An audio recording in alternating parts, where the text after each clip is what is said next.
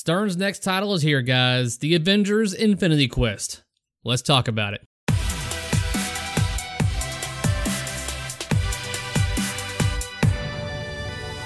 So I just recorded my YouTube content going over this machine visually, and now I'm going to do it audibly for you podcast listeners out there. Here we go. When I first watched the trailer for this game, I honestly thought that I was looking at a home pin on the Pro. Just my initial first impressions of it, because it looked bare at first. I was like, what the hell's going on here? I was kind of a little underwhelmed. And under further investigation later on, I was like, okay, it just kind of looked that way at first. It just gave me it it, it wasn't my first impression was not good, I'll tell you that. But after looking at it further and going over it, I warmed up to it and I'm seeing that yeah, that's there. But the thing is, guys, the premium is gonna be the way to go.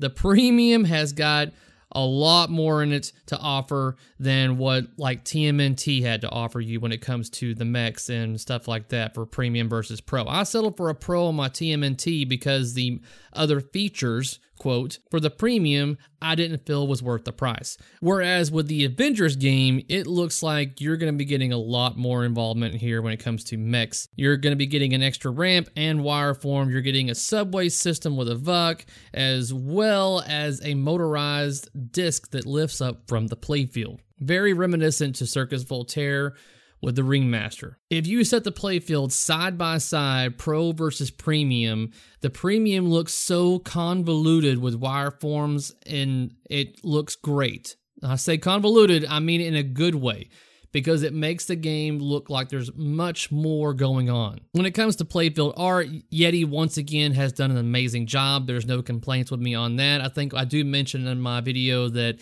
the inserts the black ink is not opaque enough. That's a nitpick on my end, guys. I don't expect all of you out there to even probably even notice that or find that being an issue. When it comes to the premium, I almost only want to talk about the premium because that is much more interesting. When it comes to the premium, how that's laid out, you're going to have like the motorized pop-up discs, the right ramp loops back to the right flipper, the lifting disc ball lock mech feeds to the VUK that also feeds to the right flipper. And the center ramp on the premium, because there's only there's three ramps in the center on the premium and there's only two ramps on the pro.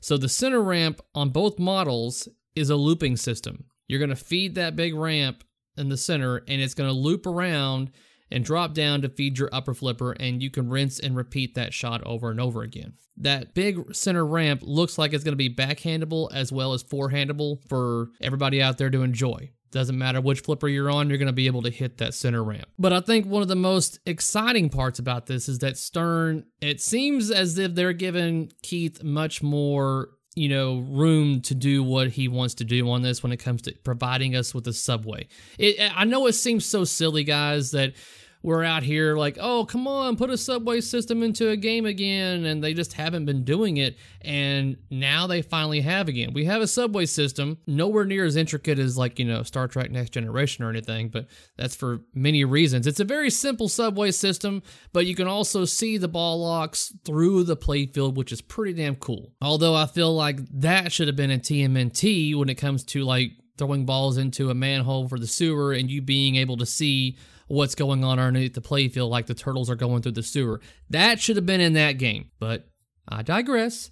We're talking about Avengers right now. So you have the ball locking system underneath the playfield, which is pretty damn cool. Uh, we don't get that anymore. We don't get subways. So I'm hoping that we get more of this in the future. It's a Keith Elwin design, so it's gonna flow and just be nice and smooth going and hitting. I, I, I want to play it, and that's the thing. All I've got to go on right now is just pictures and the teaser video that was put out, just kind of showing it, but you don't really get a good long view of how the game actually shoots. But I'm not gonna deny that chances are I'm gonna friggin' love this game because it's Keith Elwin's design, and I have yet to not like his designs. That's the benefit of having a tournament rockstar player design games, guys, is that he is designing the games that he would love to play.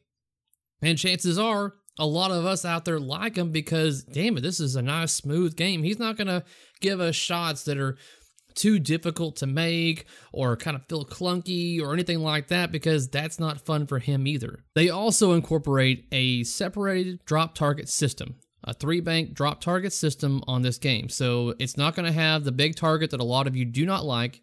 You're going to have separated drop targets and it's some sort of bingo card system. We don't really know how that's going to work just yet, and that'll be in the future to come when they're talking about the code and what all you can do. We should be getting a stream for this game here in the next day or so. It wouldn't surprise me if they do it tonight, actually. As a matter of fact, let me look real quick.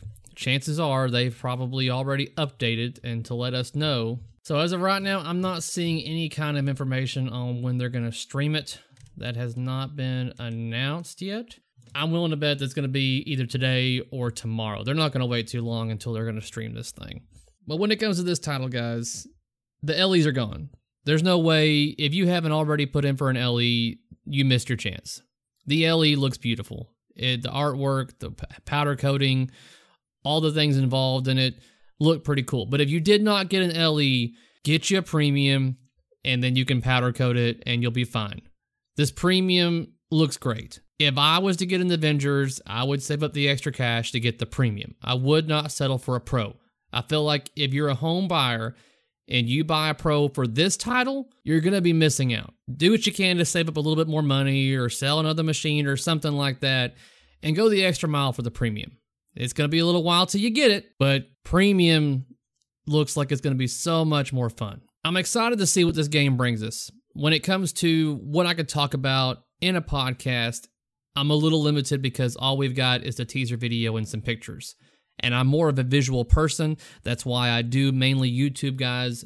My video will be going up today as well to show you guys, you know, the game and what it looks like and my thoughts on it as I see them. But when it comes to code, I'm really hoping they integrate co-op into this. If they don't, it wouldn't make sense. I'm pretty sure they're going to because they have seen how well Turtles did due to incorporating co-op. Why not make it into this game? It's the Avengers.